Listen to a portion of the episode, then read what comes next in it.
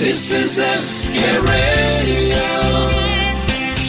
खाने खास विद संजीव कपूर। सभी सुनने वालों को संजीव कपूर का प्यार भरा नमस्कार और आज की रेसिपी स्टू के साथ खाने वाले अप्पम। यह अप्पम बहुत ही पॉपुलर हैं। आप हमारे दक्षिण भारत में जाएँ खास तौर से केरला के अंदर तो वहाँ पर अप्पम जो है हाँ हाँ ढेर सारे मिलते हैं। बहुत ही बढ़िया। वैसे श्रीलंका में मिलते हैं वो स्टाइल थोड़ा अलग होता है हमारे यहाँ पर अलग।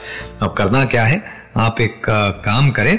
ये जो अपम है, मैं आपको सिंपल वाली रेसिपी बता रहा हूँ। जी हाँ वैसे तो फ्रेश टॉडी से बनाया जाता है। हमारे घर में जो अपम बनते हैं, उसमें ब्रेड के स्लाइसेस डालकर फर्मेंट किया जाता है।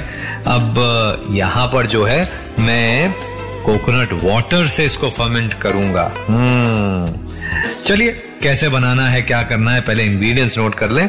एक कप चावल चाहिए पार बॉइल्ड राइस एक कप एक चौथाई cup coconut water fresh coconut scrape किया हुआ तीन चौथाई कप नमक स्वादानुसार एक चौथाई छोटा चम्मच बेकिंग पाउडर और थोड़ा सा तेल। अप्पम तवा जो अप्पम चिट्टी होती है उसको ग्रीस करने के लिए। वैसे तो कास्ट आयरन वाली बड़ी अच्छी होती है लेकिन आजकल अप्पम चिट्टी जो है नॉन स्टिक भी मिलने लग गई है। ढक्कन ज़रूर उसमें होना चाहिए। अब मैंने बताया ना पुराने जमाने में तो फ्रेश टॉडी से इसे फर्मेंट करते थे बैटर को। अ, हम घर में ब्रेड स्लाइस डाल देते हैं उसके अंदर। यहाँ पर कोकोनट वाटर है।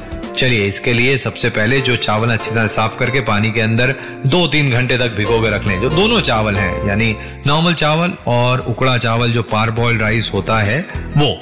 और इसको फिर पानी निकाल के, इसके थोड़ा पानी डाल के इसे ग्राइंड करें स्मूथ पेस्ट इसकी तैयार करें और इसमें कोकोनट वाटर डालकर इसे आप अच्छी तरह से इसका बैटर तैयार कर लें। इसमें नमक डालें और इसको आप करीब एक सवा दिन निकल जाता है फर्मेंट होने के लिए को भी कोकोनट वाटर से। या थोड़ा ज़्यादा समय लगता है छह आठ घंटे में नहीं होगा फर्मेंट ज़्यादा समय लगेगा। खुशबू आनी शुरू हो गई फर्मेंटेशन की। चलिए, अब एक काम करें, जो स्क्रेप कोकोनट है, उसमें करीब डेढ़ कप गर्म पानी, गर्म मतलब गुनगुना पानी डालकर इसे ग्राइंड करें और इसका थिक कोकोनट मिल्क एक्सट्रैक्ट कर लें। मशीन क्लॉथ में डाल के इसको अच्छी तरह से आप निचोड़ के इसमें निकाल लें थिक कोकोनट मिल्क और फिर ये जो कोकोनट मिल्क है, इसको फर्मेंटेड बैटर में डालें और इसको डाइल्यूट करें। ये गाढ़ी क्रीम जैसे इसकी कंसिस्टेंसी हो जानी चाहिए। जी हाँ जैसे डोसे की कुछ कंसिस्टेंसी रहती है, वैसे ही। अब इसके अंदर बेकिंग पाउडर डाल के नमक चखने एडजस्ट करें। हम्म ठीक हो गया? अब जो अप्पम चिट्टी है, अपम तवा है, छोटा सा तवा रहता है नॉन स्टिक भी मिलता है। इसमें थोड़ा तेल लगाकर आप इसे ब्रश कर लें और इसके अंदर एक बड़ी कड़छी से बैटर को डालें और इस कढ़ाई को टिल्ट करें। जैसे पैनकेक वगैरह बनाते समय आप फैलाते हैं, उसी तरह से इसे आप टिल्ट करें।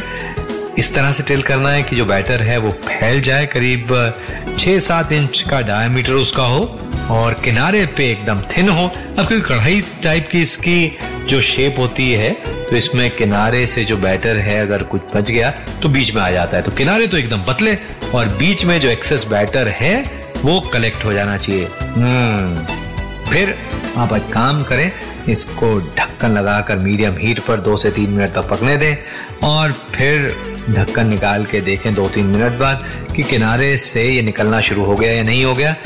अपम के जो किनारे हैं वो होने चाहिए क्रिस्प और बीच का जो सेंटर है वो कुछ इडली जैसा सॉफ्ट एंड स्पॉन्जी। बस निकालें प्यार से इसे परोसें अपनी पसंद के स्टू के साथ। स्टू मटन का भी बनता है, चिकन के भी बनता है और वेजिटेबल का भी। मर्ज़ी आपकी है। कैसे आपने खाना है? हाँ बस गर्मा गर्म खाइए इसको, मज़ा लें। और हाँ एक चीज़ और बता देता हूँ वेरिएशन आप एक काम कर सकते हैं, जब आपने बैटर डाल दिया, बस आधा मिनट रुके और उसके बाद एक अंडा तोड़ के उसके ऊपर डालते हैं। फिर ढक्कन लगाकर उसको पकने दें मीडियम हीट पर। अंडा भी पक जाएगा और अंडे वाला अपम तैयार।